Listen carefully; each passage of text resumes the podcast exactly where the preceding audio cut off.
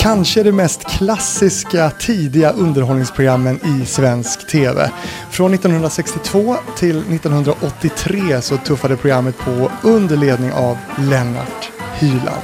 Hylands hörna bjöd också på en hel del klassiska tittarstormar. Som till exempel när Per Oscarsson strippade ner sig till kalsongerna eller när statsminister Erlander berättade roliga historier. Producent var Allan Schulman, pappa till en viss bekant Alex.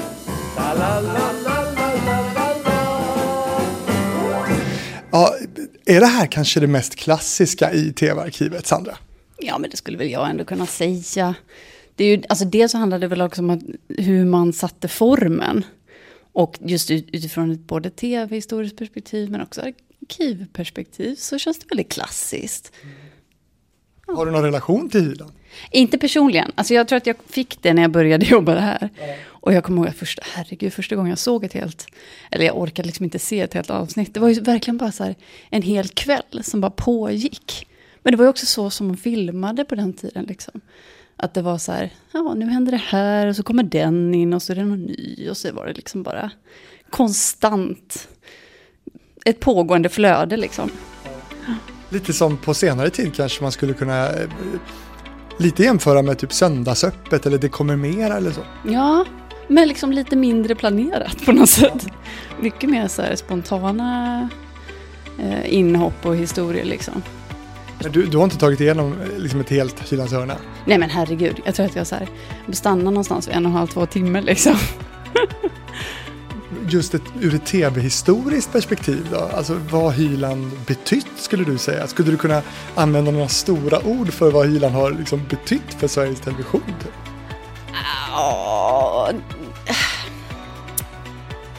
Det har ju varit, det har haft en stor genomslagskraft. Det är många som har sett det. Det finns mycket material. Eh, det kan man ju säga.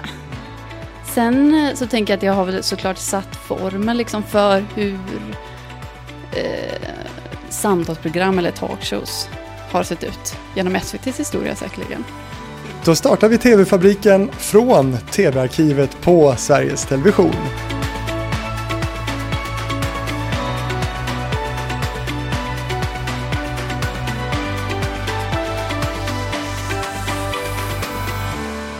Sandra Linell, du är alltså arkivredaktör här på Sveriges Television. Alltså, har du lyssnat någonting på TV-fabriken måste jag först fråga. Jo men det har jag. Uh, jag vet att uh, jag lyssnade bland annat på när du hade uh, Sanne Balsvik i höstas. Blev lite nyfiken på. Även hört lite andra SVT-profiler framförallt har jag nog lyssnat på. Ja, precis. Och ska vi börja med att fråga, eller reda ut snarare, så arkivredaktör, vad, vad innebär det? Vad är, vad är ditt jobb? Alltså vi har ju som en, jag tror att det är de flest, flera på vår avdelning som kallas arkivredaktörer. Sen har vi liksom många olika ben. Jag jobbar med det som är liksom lite mer klassisk arkivresearch. Vi stöttar medarbetare internt som behöver hjälp med att hitta i arkivet. Eh, och sen har vi ju de som jobbar med att säkerställa så att allt metadata, så att allt beskrivs på ett rätt sätt. Sen har vi de, även ytterligare de som jobbar med system och bevarande insatser. Vi har lite film, filmdigitalisering och sådär. Men min huvudsakliga uppgift är ju att svara på mejl, skulle jag nog säga. Mm. Outlook är din bästa kompis? Typ. Gud ja, absolut. ja. Vad är det för frågor som kommer in där? Eh, ja men det är ju hela tiden nya saker skulle jag säga. Men det är väl... Eh, ja men det finns ju många produktioner som klarar sig själva liksom. Så de eh, sköter ju sin egen arkivresearch. Eh, så de som hör av sig till oss kan ju vara att de har kommit ganska långt men har gått bet för att de inte hittar någon specifik fil eller sådär. Eller så är det folk som behöver liksom något lite mer övergripande eh, research, vad som finns överhuvudtaget liksom. Eh, så det kan ju vara liksom mycket samtidshistoria, men mycket gamla, gamla bilder också. Eller genrebilder som behövs ta fram eller sådär. Mm. Vad, är, vad är det konstigaste frågan du har fått? Liksom?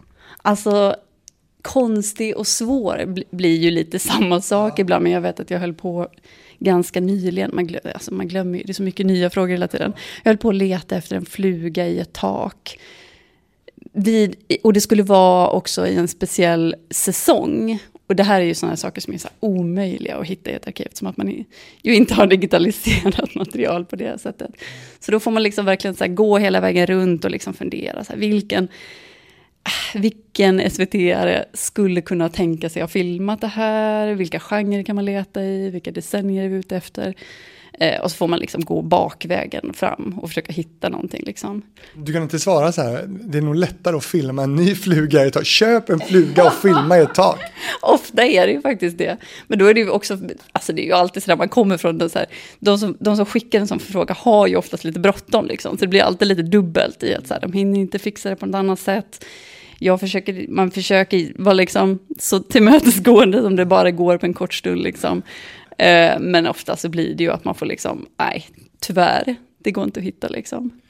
Kan du hänvisa till att men det där får ni fixa på digital väg, alltså göra en fluga då liksom, ja, digitalt? Ja, men det kan man ju alltid, men det är ju redaktionerna själva liksom som får bestämma så här, hur de ska lägga upp ja, programmet. Liksom. Och här sitter vi nu i ett, eh, är det ett konferensrum, lite mindre variant? Ja, ett lite mysigt konferensrum. Jaha. Precis, med whiteboard, med en platt-tv och med ett eh, liksom, naturfärgat trä, träbord här kan man säga. Ungefär som vilket konferensrum i vilken, eh, liksom, på vilket företag som helst egentligen. Eh, och alldeles bredvid oss här så ligger er, vad kallar ni det, reception? Nej. Ja, SVT Kundtjänst brukar vi säga. Mm. Men där sitter vi, tar emot förfrågningar, lite telefonsamtal, en del besök. Det har varit lite mer nu över sommaren också. Mm. Folk har väl tid att ta sig en liten promenad liksom. Ja, du menar liksom interna besök, folk som ja, går i tv-huset till er? Precis, ja. för det är ju de vi hjälper framförallt. Vi hjälper ju SVT-medarbetare internt. Liksom. Mm. Men vilka är det som kan komma på besök då? Liksom, kan Hanna Stjärne komma ner och säga hej och sådär? Eller hur funkar det? Ja, hon har inte gjort det ännu, men jag vet inte riktigt i vilka sammanhang hon skulle leta efter någon särskilt arkivklipp i och för sig.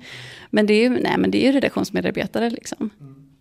Har ni någon, någon redaktion som ni jobbar liksom extra mycket mot med att hjälpa till? Ja, men absolut. Eh, ja, dubbelt det där. För det blir också samtidigt som att de som använder mycket arkivmaterial, de har ju oftast eh, folk som sitter med researchen själva. Mm. Så de sköter det ganska mycket själva, så här På spåret och liknande. Ja, Stopptid, tänker jag. Ja, men säkert. Men Jens Lind är ju en väldigt återkommande kund liksom. Mm. Ja, han behöver hjälp. Nej. jo, absolut. Alla behöver hjälp. Vi ja. behöver också hjälp. Men Eh, han brukar ju sköta mycket arbete själv. Liksom. Och arkivredaktör då, vad, vad, har du liksom för bakgrund och sådär? Hur, hur hamnar man här? Liksom? Eh, jag eh, har nog, ja, men jag jobbar innan med webbpublicering och språkbearbetning eh, och grejer. Visste inte riktigt vad jag skulle ta vägen, så jag drog till med en arkivutbildning. Och sen så hamnade jag här faktiskt nästan direkt efter, varit på lite olika ställen mellan. Um, ja. men man har liksom en arkiv eller arkivariebakgrund ändå? Ja, men absolut. Alltså det var min ingång liksom. Sen så har jag förstått att folk på avdelningen kommer från lite olika håll. De flesta har ju liksom bibliotekarie eller arkivariebakgrund mm. liksom. Um, och har väl uh, varit uh, nära produktion, men de flesta ändå har liksom kommer från informationsvetenskap eller liknande. Liksom. Skiljer det här arkivet sig åt från ett annat arkiv? Skulle, har, du, har du varit och liksom jämfört eller nosat på något annat ställe än just eh, tv-arkivet? Vad är det som skiljer eller kanske inte skiljer sig då mot andra? Ja, men det stora kan man väl säga är väl att det är ju inte ett offentligt arkiv. Det är ju närmare att jämföra med ett liksom, företagsarkiv. Eh, så på det sättet så är det ju inte, det är inte strukturerat på samma sätt som andra arkiv är.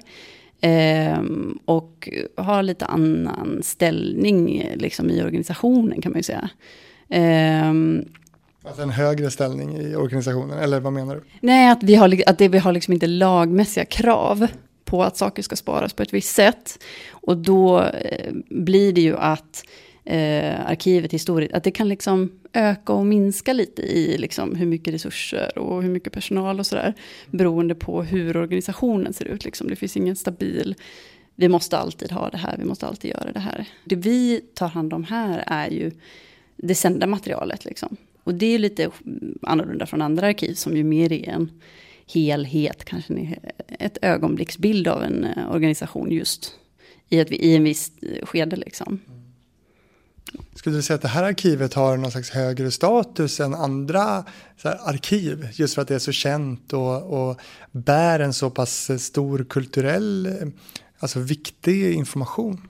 Jag vet inte riktigt om man kan säga så. Alltså jag tänker att det, eh, jag och alla mina medarbetare, eller kollegor som jag jobbar med, tycker att det är jätteviktigt utifrån ett eh, liksom, kulturarvsperspektiv. Och det tänker jag har funnits med länge i SVTs eh, historia. Eh, men, eh, nej, det, det, är svårt att jämföra med andra på det sättet. Liksom. Tänk att det är lite finare att jobba här än på något så här grått gammalt statligt arkiv någonstans. Mm. Nej, det skulle jag nog inte. Nej, så långt skulle inte jag säga. Men jag ska säga så här, alltså jag tycker att det är ett, det är ju, uh, nu ska vi se här. Mm, ja, men eller hur? Jag har så många kompisar som jobbar på andra arkiv, nu ska vi, nu ska vi noggranna.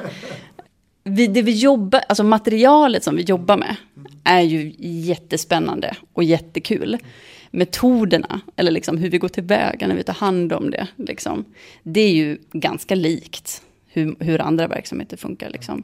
Så det är ju väldigt samma. Man sitter vid sin skrivbord, man svarar på sina mejl. Eh, och eh, ja, det är inte alltid dagligdags som man liksom får titta på program, liksom, helt enkelt. Hylands hörna till exempel. Precis, precis. Ja, det är bara särskilda tillfällen när man orkar ta sig igenom det. Ja. Men skulle det kunna vara en del av ditt jobb att faktiskt sitta igenom lite gamla program ibland? Alltså om du har en stund över? Eh, inte utan orsak skulle jag inte säga, men det, blir, det, det kommer automatiskt i andra uppgifter som man håller på med. Nu sitter jag nu över sommaren eh, kollar igenom gamla, vi har ett jättestort digitaliseringsprojekt på gång, eh, startade för några år sedan, där man eh, ju behöver ha lite koll på filerna i efterhand så att allt ser bra ut, allt har kommit in ordentligt och sådär. Um, och då går vi ju igenom filer helt enkelt. Och då får man ju tillfälle att liksom kolla igenom mängder av program. Och du är liksom anställd av SVT. Det här är SVTs egna arkiv så att säga. Mm, precis. Till skillnad då från Grammofonarkivet om man har lyssnat på min tvillingpodd Radiofabriken när jag besökte just eh, Sveriges Radios eh, grammofonarkiv, som ju inte är Sveriges Radios grammofonarkiv utan är ju Sveriges Radio Förvaltnings grammofonarkiv som är ett eh, samägt eh, bolag som alla programbolagen äger tillsammans. Hur många arbetar på tv-arkivet? Ja, men just nu tror jag vi är runt 30. Ehm, det var en omorganisation bara för något år sedan. Och då hade, för innan hade vi exempelvis några arkivresearchers. Jag var en av dem som jobbar mot Öppet arkiv. Eh, och de har nu flyttat upp till Play-redaktionen så de sitter samlade. Eh, och sen så hade vi även arkivförsäljningen, var en del av arkivavdelningen. Och nu är det en del av en försäljningsavdelning.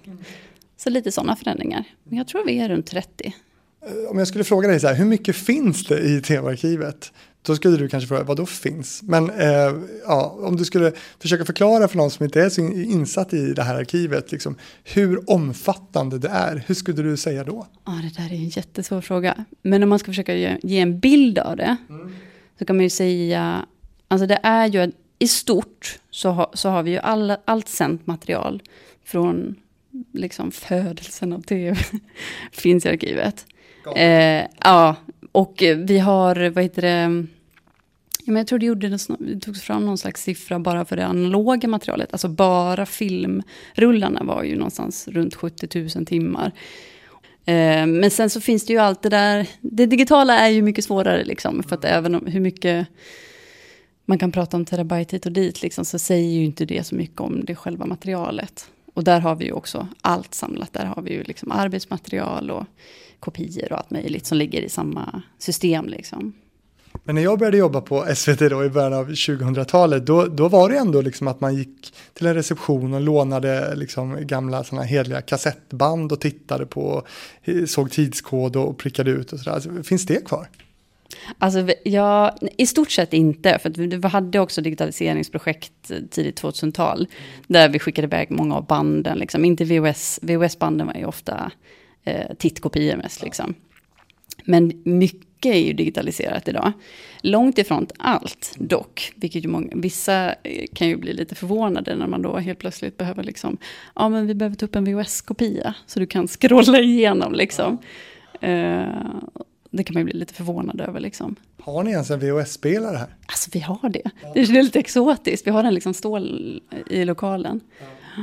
Dina mediekonsumtionsvanor då? Alltså hur mycket orkar du titta liksom på tv när du jobbar på tv-arkivet? Alltså jag är ju en... eh, Jag tittar ju jättemycket på Öppet arkiv, skulle jag säga. Jag tror att det är där jag tar det mesta. Gud vad intressant ändå. Det måste ju ha med ditt jobb att göra eller? Alltså jag tror att man får ju, alltså dels får man väl en insyn i hur mycket fantastiskt som faktiskt finns. Alltså så här, hur man gjorde programmen, att det finns så himla, alltså det är sådana tilltal från liksom, jag menar, framförallt så här, program från 60-70-talet, så här, hur kunde man ens säga, alltså hur kunde man prata på det sättet? Det kunde vara så, det kan vara så radikalt och progressivt på massa sätt. Och extremt konservativt på andra sätt liksom. Och jag tycker det är jätteintressant. Och, eh, men sen så gillar jag också hela konceptet, det är lite långsamt. Det tar lite tid, man liksom tuggar igenom. Jag är också ett ganska stort fan av Öppet arkiv. Och då vill jag i alla fall eh, tipsa om underbara Dilemma med Carl Hamilton. Har du sett det? Nej, den har jag missat. Vad är detta? Alltså, Dilemma är ju ett eh, studioprogram där Carl Hamilton då, journalisten, han var väl på Aftonbladet, han kanske är kvar där, eh, samlar ett gäng namnkunniga personer. Det kunde vara en, eh, en biskop eller en journalist eller ja, kanske åtta personer runt ett bord. Och så eh, dikterar han upp ett scenario, ett påhittat scenario, där de runt bordet får eh, olika saker att ta ställning till under, under det här programmets gång.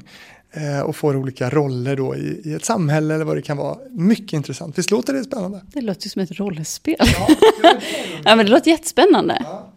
Dilemma, det får ni gärna eh, kolla upp faktiskt. Bra eh, program. Lite konstigt att man inte gjort en modern variant av det. Ja men verkligen. Men jag, det finns ju också många program som är så här, jag måste kontra med ett annat tips. Mm. Jag, kom, jag tror att det var efter vad, nu ska vi se här. Ett halvår med borgarna hette något program. Och så het, det, över, titeln var Getingboet. Och det var liksom Bo Holmström, Harald Treutiger, ett gäng andra liksom, programledare till. Som skulle göra ett lite roligare valvakeliknande program. Som var liksom verkligen så här 24 karat möter valvaka. Dåtidens Filip och Fredrik typ. Exakt, och det var liksom, ja men det är helt absurt, det är jätte, jätteroligt. Det är så här, vid ett tillfälle, ja men det är flera politiker som sitter och diskuterar något ämne, då har man liksom preppat upp med lite gatstenar på ett, på ett konferensbord bara för att sätta stämningen. Eh, vid ett annat tillfälle så vet jag att Ian Wachtmeister ska göra någon slags eh, då kommer Harald Treutiger in och han får göra någon slags lek med eh, flask, så backar. Det är många aspekter av det där som är väldigt spännande. Vad hette detta? Getingboet. Ja. Jag frågade ju tidigare lite om, om eh, ja, hur mycket som finns i arkivet. Jag förstår ju liksom att det är svårt att, att svara på. Men om man skulle sätta det i jämförelse med andra arkiv, kan, kan man göra det? Alltså hur stort är det här i jämförelse med andra arkiv som möjligen kan finnas? Andra tv-arkiv kanske? Um, alltså det finns ju ing, alltså vi har ju, det finns ju en avdelning på Kungliga biblioteket som jobbar med, som också samlar in audiovisuellt material. Uh, och, det är svårt för det beror ju på vad man, vad man jämför med. Om det bara är liksom kvantitet eller om det är hur man har sparat det. Eller om det handlar om att man har sparat i relation till produktionen. Eller, eh, för KB har ju liksom all, allt utsänt material in, i Sverige. Så de har ju, de har ju mer. Men där är det ju också... För de har inte bara SVT-sakerna. Nej, precis. I år så fyller TV-arkivet 60 år. Och det är ju lite småstort ju. Kommer ni fira det på något sätt? Ja, men det blir internt kalas i alla fall. Vi kommer ju försöka lyfta det så mycket det går. Liksom. Och jag tänker alla tillfällen att fira liksom. Mm. Vad blir det då? då? Eh, vi ska, jag tror vi ska ha lite visning. Det ska bli lite snacks och ståbord. Ja, men det blir, det blir lite mingel. Nej, men jag tänker att vi, vi kommer lyfta det liksom internt. Eh, vi ska ha lite informationssidor på intranätet och dylikt. Varför är tv-arkivet så internt? När, när, skulle ni inte kunna göra det här jag menar inte innehållet i arkivet, men, men runt det ni gör mer externt. Jag, finns det inte ett jättesug hos människor och frågor och tankar och eh, så kring arkivet? Absolut, och jag tänker att det är en jättestor diskussion som har pågått väldigt länge. Liksom. Och det har alltid kommit mycket, alltid varit mycket åsikter och många olika eh, alltså inspel kring att SVT borde öppna upp sitt arkiv på ett annat sätt. Liksom. Öppet arkiv är ju ändå liksom ett, jätte, ett fantastiskt skyltfönster på ett sätt. Liksom. Och att bara att det har liksom kommit till med alla de juridiska eh, den snårskogen som det har varit med upphovsrätt och plattformar hit och dit. Liksom, eh, är ju ändå liksom, ja, ett steg. Har du koll på rent historiskt, här, hur, hur bildades tv-arkivet en gång i tiden? Alltså historien är väl att Lennart Ehrenborg eh, började på det som hette filmavdelningen på SR. Och i, i princip efter eget bevåg liksom, började spara saker för att han tyckte att det var viktigt. Liksom. Och sen tror jag att det tog väl, och det var väl 56 när tv startade, 58 Eh, det är då vi räknas som det officiella eh, datumet. Liksom. Det var då man liksom anställde personal, fick lokaler och man gick ut med PM internt om att nu minsann ska ni katalogisera programmen. Liksom. Och att man har haft dem, alltså det är liksom eldsjälar som det har startat med. Liksom. Men de första två åren där är lite suddiga rent tv-arkivsmässigt eller?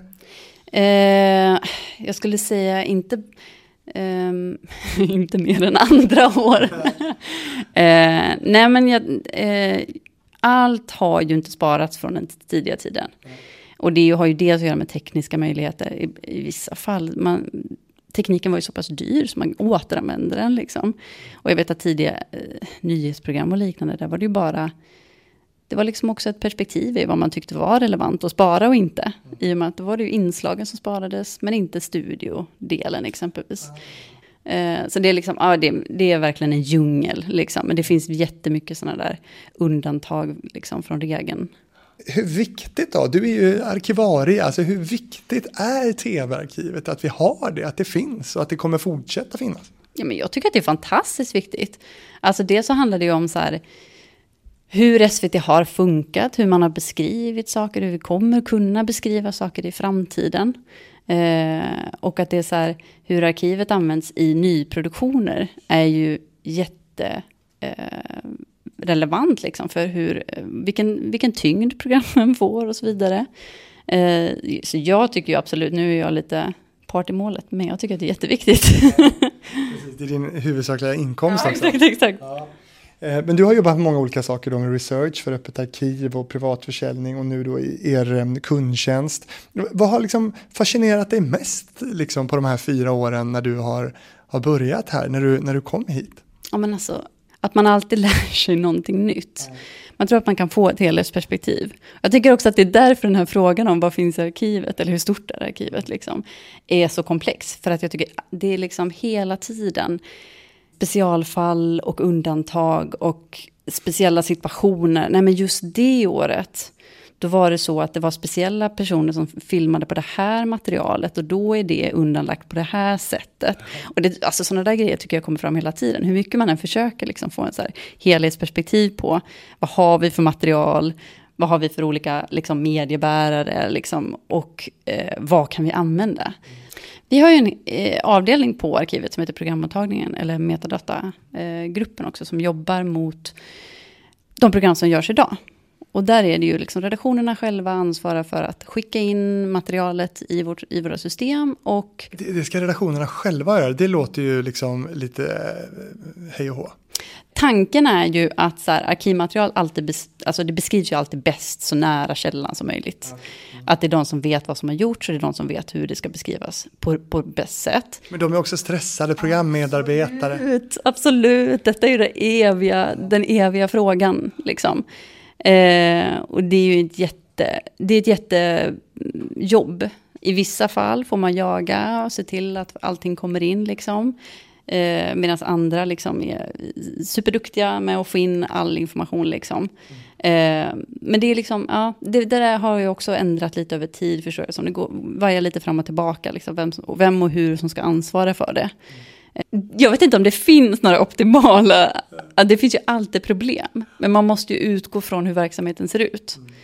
Eh, det, kan, det kan organiseras på en rad olika sätt. Är det så här att ni ändå då faktiskt från nu då sparar allt själva också? Eller är det så här att liksom, ja, men rapport en torsdag klockan 16 kanske inte är så jäkla viktigt att, att ha och bevara för framtiden? Eller hur går snacken där? Ja, nej, det, den struntar vi Nej, men, allt, nej, men allt, eh, allt finns ju i systemet.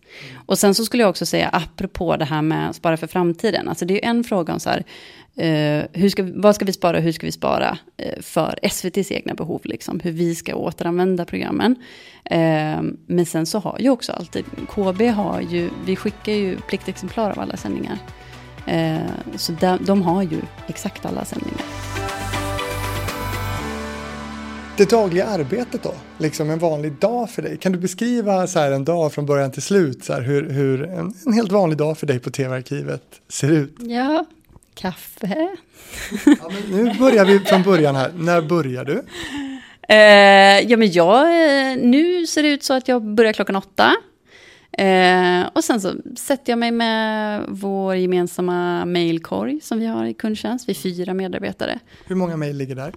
Eh, en måndag skulle jag väl säga kanske... Eh, nu på sommaren har det ju varit ett. Eh, och när det är igång under säsongerna så kanske tio. Eh, och sen så droppar det in under dagen liksom. Vissa behöver ju åtgärdas lite snabbare. Ibland kommer det liksom akuta nyhetshändelser som man behöver gräva fram någonting för. Eh, Har ni någon jour på det? Alltså vi försöker ju ha kundtjänst bemannad liksom, eh, under kontorstid.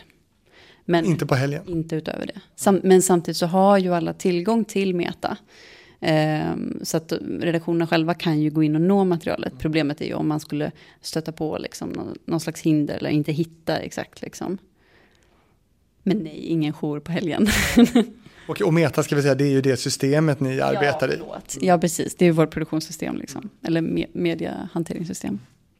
Med alla de här mejlen, vad gör du med dem? Delegerar du ut jobb till kollegor eller hur funkar det? Nej, men vi svarar själva. Eh, vi sitter fyra stycken och svarar på dem. Eh, eh, ibland så är det lite spännande, då kommer det ett telefonsamtal. Och sen så dirigerar man det till mail ofta. Mm. nej men det är liksom, vissa kontakter har man ju lite längre researchuppdrag för när det kommer till ja, men vissa dokumentärproduktion eller liknande som behöver hjälp mm. i någon aspekt. Lånekort hade man förr. Finns de kvar? Nej, nej. Men det är också fördelen med att så mycket faktiskt har kommit in i vårt system och, och många, det har gjorts många så här bevarandeinsatser med digitaliseringsprojekt. Liksom.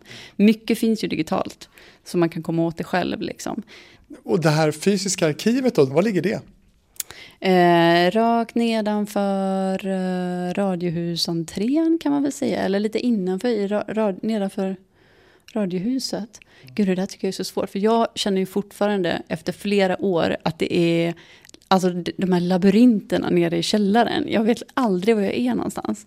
Eh, men jag tror det ligger under SRF-biblioteket i SR där. Har du, har du varit liksom vilse någon gång? Oh, Gud, absolut, flera gånger. Och det är flera arkiv också. Det är liksom, vi har ju, eh, med filmarkivet, bandarkivet. Eh, så det, är också, det gäller liksom att hitta i kulvertarna. Liksom. Jag brukar sno med mig en kollega som hjälper mig hitta rätt. Hur har du hittat dem när du har gått vilse? Ja, men det finns ju många snälla medarbetare som man ja. träffar på där nere. Ja, det är alltid någon som kan hjälpa en i alla fall. Eh, du som är nyfiken på att titta på det här fysiska arkivet så ska du gå in på TV-fabrikens eh, Facebook-sida. Där finns ett extra material där TV-arkivet har varit så snälla eh, och låtit TV-fabriken komma in och titta. Så att du också som lyssnar på det här kan kika in i det här fysiska historiska arkivet. TV-fabriken på Facebook alltså. Vi höll på med din dag. Hur fortskrider mm. dagen? Ja, men ofta, ofta, är det ju ganska, det blir lite monotont. Sen är det ju som vanligt med kontorsarbete, mycket möten, liksom eh, samarbeta, samordna, eh, så man gör samma sak med de andra kollegorna på avdelningen. Hur avslutas dagen då? Eh, ja, det är nog fortfarande mejlen. Eller kanske lite att man sitter och kontrollerar lite gamla filer eller något sånt där. Ja. De flesta går hem runt fem. Okej, Sandra eh, Linell, arkivredaktör på eh, TV-arkivet. I arkivet finns ju ändå nästan all svensk tv som har gjorts. Är det bara svensk tv? Finns det något utländskt material också? Ja, men en hel del. Mycket har ju kommit in som newsreel-filmer. Men det, det, finns en hel del material som är utländskt. Eh, nu tänker jag ju framförallt på äldre arkivmaterial. Det finns ju absolut också senare program. Eh, men då har vi ju oftast inte kanske rättigheter att återanvända eller sända det. Liksom, utan de har ju bara tagit in det för att kunna visa det. De som jobbar på vår avdelning med system och underhåll, liksom, där har vi ju en person som jobbar med gallring. Liksom. Och det är ju ett stort problem just hur man ska eh, få bort det som inte används. Liksom. Jag plockade upp ordet arkivpärla. Är det, är det något som ni slänger er med här? Ja, men det, det är nog vanligt förekommande ska jag säga. Ja. Skickar liksom folk, eller i ert fall då tittare, in grejer till er också? Alltså det finns ju ett gammalt begrepp som är så här hambergare. Och det var ju någon Hamberg, som är Per Martin Hamberg som var eh, programchef. Som gick ut eh, på eh, Fem, ja, men 58 eh, tror jag det var. Mm. Eh, och liksom uppmanade eh, människor att skicka in material. Mm. Vad är det äldsta ni har? Sandra tittar på en fusklapp. Här står det. Det här har jag en fusklapp över. Ja. 1896. Den äldsta bevarade filmen. Nu ska vi se, vad hette vad han är? Djurgården 1896 av Max Skladanovsky. Så 1896 så finns det filmatisering från, från Djurgården i Stockholm då? Mm, precis. Har du sett det? Nej, det har jag faktiskt inte sett. Finns det andra så här rariteter som du tycker är liksom stort att, ändå, att det finns bevarat? Ja, absolut. Alltså det är, eh, jag tänker att det är väldigt lätt att man går till det här, det, det, historiska, det äldsta materialet, det gamla materialet. Men det är ju fortfarande väldigt häftigt att hitta så här, filmat material på, jag vet att vi har liksom, det, det är ju inte SVT, för det här var ju liksom innan SVT hade startat liksom. Men bara att se rörligt material på eh, ja, de första kvinnorna som blev invalda i riksdagen, de promenerar ut från riksdagshuset. Liksom. Att det finns i arkivet, det är fantastiskt. Finns det några sådana kända myter om arkivet som, som florerar, som du liksom stöter på ibland?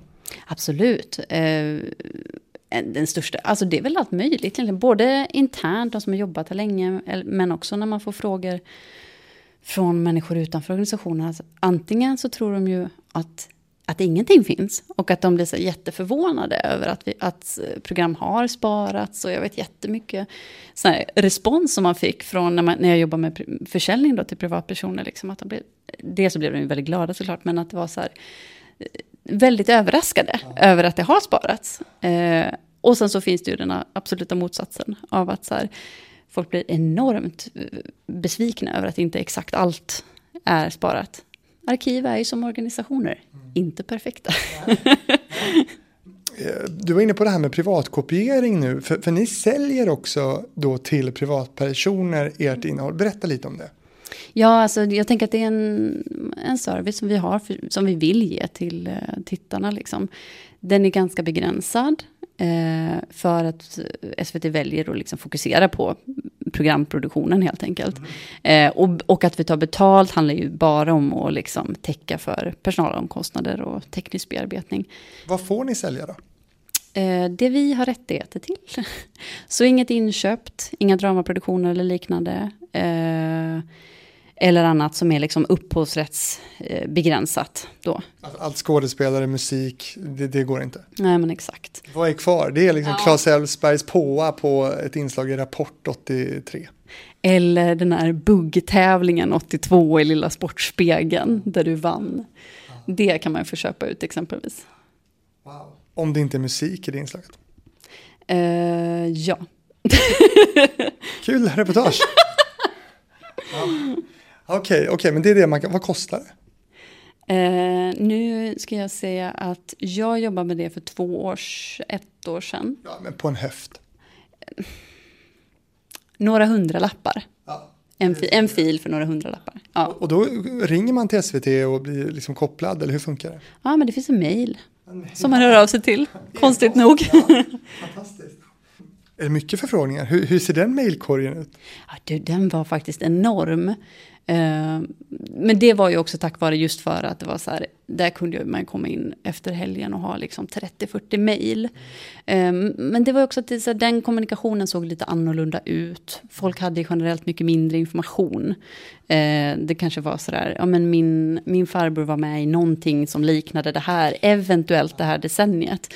Så det var ju också mer att så här, det var liksom inte det var inte 30 förfrågningar att svara på samma dag, utan det var liksom lite långsam, lite längre kommunikation där liksom. Forskning nästan. Jag har jobbat i tittarservice på SVT, så jag vet ju hur det är när någon ringer och, och frågar efter vad Susanne Axel hade för kavaj för tre veckor sedan i Fråga doktorn och så. Ja, det är mycket det här med, det var nog en gul fåtölj. Ja, kanske. Kanske. Ja, det, det är ju det här med minnet alltså. Men alla, alla som hörde av sig till privatkopiorna var ju oftast generellt absolut jättetrevliga, men de var så eh, väldigt säkra på sin sak. Eftersom att det här kanske då var liksom en stor händelse i familjen. Man har pratat mycket om det. Man har liksom traderat den här medverkan i tv. I vissa fall i generationer. Det var en fråga där, det, där jag lyckades, jag fick digitalisera en gammal film. Där det var någon som hade varit, eh, som var barnbarn till någon som hade varit med. Liksom. Och då vet de ju att det var exakt det här året, det var exakt det här datumet och det här, så här heter programmet. Och så kanske en detalj eh, slutligen då stämmer. Liksom. Jag tänker att det, det, det, är liksom mycket mer detektivarbete med de förfrågningarna. Liksom.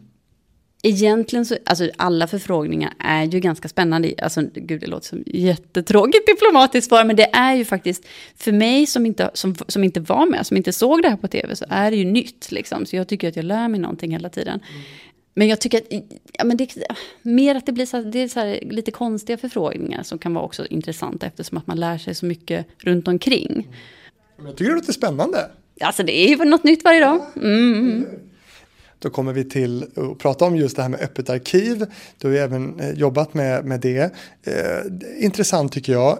Jag tänkte från början när arkiv startade att det här är typ för bra för att vara sant och var även också lite kritisk till att det inte liksom stod liksom i Öppet arkiv hur länge produktionerna där skulle vara tillgängliga. Eh, men så kom ju då ett, ett bakslag också här. Ni fick någon slags begränsning upphovsrättsligt. Va, där. Mm, precis. Det, ja, men det var ju, det så, först var det ju, det startade ju 2005 eller någonting ursprungligen, men då var det ju bara liksom icke rättighetsbegränsat material som, som eh, som vi la ut. Och sen så, fick, var det ju en upp, sen så förändrades upphovsrättslagstiftningen parallellt med att SVT fick till ett avtal med upphovsrättsorganisationerna. Den här paraplyorganisationen som heter Copy Swede. Eh, och där fanns det ju eh, en begränsning. Eh, därför att de då värnar ju eh, upphovsrättsmakarna vill att de ska få betalt för att vi liksom visar upp materialet igen. Eh, och så liksom hittade man liksom en, en kompromiss där som ju då en del i det var att det blev tidsbegränsat för hur länge det skulle läggas ute. Mm. Det är ju i sig inte kanske konstigt eftersom att det mesta materialet på SVT Play är ju också tidsbegränsat. Att man betalar för att få visa det under en viss period. Men rederiet kommer alltid ligga där va? Alltid, alltid, nej. nej men man ska aldrig säga alltid. Men, eh, framtiden för Öppet arkiv då, hur, hur, ser den ut med just avtal och sånt där? Vet du någonting om det? Liksom, kommer, det kommer det vara så här nu att, att det blir, kommer det växa eller kommer det vara på den här nivån eller hur ser det ut? Nu är inte jag lika insatt i det längre i och med att de flyttar över till Play, men... men du hör snacket ja, ja, ja. i korridorerna. det senaste jag hört är ju att ändå så här, planen är ju att opetarkiv.se som ju ligger på en egen sida och en egen plattform, det ska ju in i SVT Play. Det är det senaste jag har hört, tyvärr. Inte när, hur, om. Jag, tror, jag har förstått att det är en komplex utveckling. Och det kan man höra mer om i TV-fabriken med Susanna Balsvik då, som jobbar på SVT Play eh, och jobbar till exempel då med öppet arkiv där. Men du, YouTube tänkte jag på, det är ju en, en, en global samlingspunkt för videoklipp. Var finns SVT där? Ja, det är ju en extern aktör. Um, jag vet att vi har personer som jobbar med att uh, inventera och fundera kring SVTs närvaro där. Som det ser ut nu så har jag väl förstått det som, uh, vi jobbar inte med uh, att varken plocka, alltså vi på arkivavdelningen jobbar inte liksom med att plocka ner eller lägga upp så. Men jag har förstått det att redaktionerna jobbar kanske med att lägga upp mer material som är då kopplat till sociala medier. Mm. Ehm, och sen så finns det väl vissa som försöker märka upp material om det skulle komma liksom, piratuppläggningar. Liksom. För det finns det ju gott om. Gott om, mm. absolut. Men hur ser ni på det? Ärligt talat så är jag verkligen inte personen du ska prata med. Men alltså, eh, jag, jag tror, jag, som jag har förstått det så är den officiella inställningen att, att eh, SVT, man vill ha, ha koll på det egna materialet och man vill att om någon ska titta på SVTs material, då är det trevligt om man gör det på SVT Play exempelvis. Eller om det finns där ja. Mm. ja. Ja, men det finns ju vissa nördutläggningar som jag som tv-nörd tycker är jätteroligt när man ser sånt som inte kommer med i Öppet arkiv. Till exempel Pekka Heino påannonserar någon, något program 92. Alltså mm. sånt kommer ju inte med. Det är jätteroligt att det finns på YouTube. Ja men verkligen. Jag säger inte nej tack till YouTube. Kan du förstå att, att människor tycker att det finns en slags skyldighet från er sida och kanske en rättighet då för de som tittar och har varit med och betalat de här programmen att det ska finnas tillgängligt, liksom tutti? Absolut, och det där är ju också en lång och eh, stor diskussion liksom. Um, samma, det, det, var ju också någonting som ofta kom upp liksom, när det kommer till så här arkivförsäljning. Liksom. Mm. Att man kanske snarare vänder sig till oss för att liksom, begära ut material. Mm. Eh, men det, det, går ju tillbaka till liksom, frågan om resurser. Du Sandra, är det så att, att eh, det också pratat om att, att på något sätt skydda eh, tv-arkivet ytterligare? Till exempel genom att ge det en, en statlig stämpel eller alltså, på något annat sätt eh, skydda det ytterligare det vi, som finns här på, på ditt jobb? Alltså det finns ju, det pågår ju en del samarbeten mellan SVT och andra statliga institutioner, kulturarvsinstitutioner som jobbar med liknande frågor. Eh, och då är det mer liksom för att samordna, liksom utbyta information, för att vi liksom ska kunna ta hand om arkivet på bästa sätt. Liksom. Men jag har inte...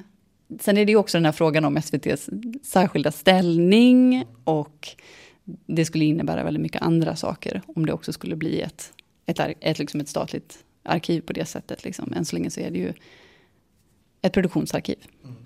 Och framtiden då för arkivet? Eh, om du tar fram din spåkula här nu, vad, vad, vad skulle du säga, hur ser, hur ser tv-arkivet ut om ja, 10-20 år? Jag tror att fokus fortfarande kommer hamna, alltså för oss som jobbar med arkivet och att lotsa folk i arkivet, drömmen är väl att allt kommer vara digitaliserat. Det får man ju se, för det är ju som sagt det är mycket luckor och eh, andra problem att komma över. Liksom. Men då blir det ju mer en fråga om hur, alltså inför informationsmoderering, eller liksom arkiv, alltså research och utbildning liksom, av hur man använder sig av arkivet. För det är också det som är grejen, bara för att allting finns i ett system så betyder det inte att man kommer kunna använda det på rätt sätt eller kunna hitta exakt rätt, utan det är också väldigt mycket av liksom samtidshistoria, tv-historia, um, som ju liksom vår avdelning tillför. Liksom, eh, som gör att man kan liksom använda arkivmaterialet för att dels berätta gamla historier som inte har berättats, men också berätta nya historier. Liksom. Jobbar det 35 personer här? Eller hur, jag ska säga, hur, hur, många, personer jobb, hur många personer jobbar här eh, om eh, tio år? Ja, det där vet man inte. Det, det, det vet jag inte hur, hur många det jobbar här om fem år. Nej. Det är så ofta, ja, det, ja, man vet inte. Jag tänker att man, man kanske också prioriterar upp det här viktiga, att, att det kanske jobbar 70 personer här då. Kanske. Alltså det har ju, nej men det har ju samtidigt, jag upplever ju ändå att det har liksom, just alltså, VIP-arkivet har ju alltid jobbat med att liksom märka upp programmet på ett bra sätt. Och ja, det är ju ändå någonting som verkligen har liksom, eh, man har förstått värdet av det senaste tiden i organisationen i stort. stort apropå liksom hur man kan använda sig av metadata och hur man kan beskriva program utåt, hur man kan använda det för att eh, skapa statistik. Du, om man hör dig här nu och blir jätteinspirerad och liksom sugen på att jobba på, på tv-arkivet, hur, hur tar man sig in i de här lokalerna? Man hör av sig till min chef. eh, hur gjorde du? Ja, intressant nu. Jag svarade på en, en, en eh, extern eh, jobbannons. Mm. Sen är det väl många som kommer in eh, via produktioner och liknande. Men jag tror att just vår avdelning, nu har inte jag jobbat på produktion, så jag vet inte exakt hur rekryteringen ser ut där heller. Men här är det nog många som faktiskt bara kommit in genom klassiska jobbannonser. TV4 och TV3, de måste ju ha liknande liksom, arkiv för att, för att spara det de gör. Har ni kontakt sinsemellan eh, de här olika tv-bolagen? Nej, inte vad jag vet. Eller det har säkert gjorts. Eh, men där är det nog en, snarare en fråga om att, vår, alltså liksom att kollegorna på arkivförsäljningen har en kontakt. När då en SVT-produktion vill använda sig av någonting därifrån eller liknande. Men det måste ju finnas andra tv-arkiv då uppenbarligen i Sverige att, att jobba på. Är det självklart för dig att jobba just här? Eh, det finns ju audiovisuella samlingar på andra arkiv kan man säga. Jag vet inte riktigt om det finns liksom renodlade, jag känner inte till några sådana så större renodlade tv-arkiv just. Men det är ju också just för eh, en fråga om så här, hur man ska få ta del av material. Alltså det är mycket mer då i frågan om så här, amatörfilmsmaterial eller att det är liksom eh, myndigheters arkivmaterial eller filmmaterial som har sparats, sparats på Riksarkivet och liknande. Liksom. TV4 måste ju ha ett stort arkiv också. Ja. Och, du, och du, frågan är varför hamnar det på SVT och inte TV4? Ja, ja, det kanske är en del av frågan, men jag tänker mer så här om det är just självklart för dig att jobba på SVT. Alltså hur mycket, hur lojal är du till SVT kontra ditt jobb med liksom arkivet? Så. Jag förstår. Eh, jag gillar ju ordning och struktur va. Det var ju därför jag hamnade på arkivet. Så jag känner framförallt tycker att det är jättespännande att jobba med liksom, vår, eh, våra metoder eh, och materialet som finns här. Sen är det ju såklart, eh, jag tycker att det är en fördel också att jobba i en organisation som, som har liksom eh, den roll som, som SVT har. Liksom. Du Sandra Linell, nu har ju vi lärt oss hur mycket som helst om TV-arkivet. Det var superkul att träffa dig. Hur, hur har det känts för dig att sitta här en timme lite till också och prata om ditt jobb? Ja men jättespännande, ja. kul. Det, det, här är mitt i, mitt i sommarlunken för mig. Så det var kul att tänka på något annat. Och jag ska träffa en kollega till dig, Bengt Lorentzon, som är en, någon slags typ legend här. Ja men det får man väl säga. Ja. Eh, och Bengt ska visa mig och dig som lyssnar och vill kanske titta på hur det ser ut i det fysiska arkivet. Eh, då går du in på eh, TV-fabriken på Facebook. Där kommer det materialet att ligga. Är det någonting som jag har missat att fråga dig nu Sandra? Eh, ingenting sådär specifikt som jag har tänkt på, nej. Eh, då tackar jag så jättemycket och du som lyssnar, glöm nu inte att eh, kika in på Facebook som sagt. Eh, TV-fabriken finns också på Instagram. Du som lyssnar på TV-fabriken kanske också är nyfiken på radio, kanske också på Grammofonarkivet. Där har jag också gjort ett inslag och ett avsnitt. Det hittar du på Radiofabriken. Det är ju så, TV-fabriken publiceras varannan lördag Radiofabriken publiceras varannan lördag. Så vill du ha ett nytt avsnitt varje vecka, då prenumererar du på både radio och TV-fabriken. Så nördigt får det bli, eller hur? ja, men det är jag tacksamma för. Ja. Fabrikspost at gmail.com, det är e-postadressen du vänder dig till om du vill ha kontakt med mig eller podden. Tack så mycket Sandra Linell, arkivredaktör på SVT och TV-arkivet för att jag fick träffa dig. Tack för det.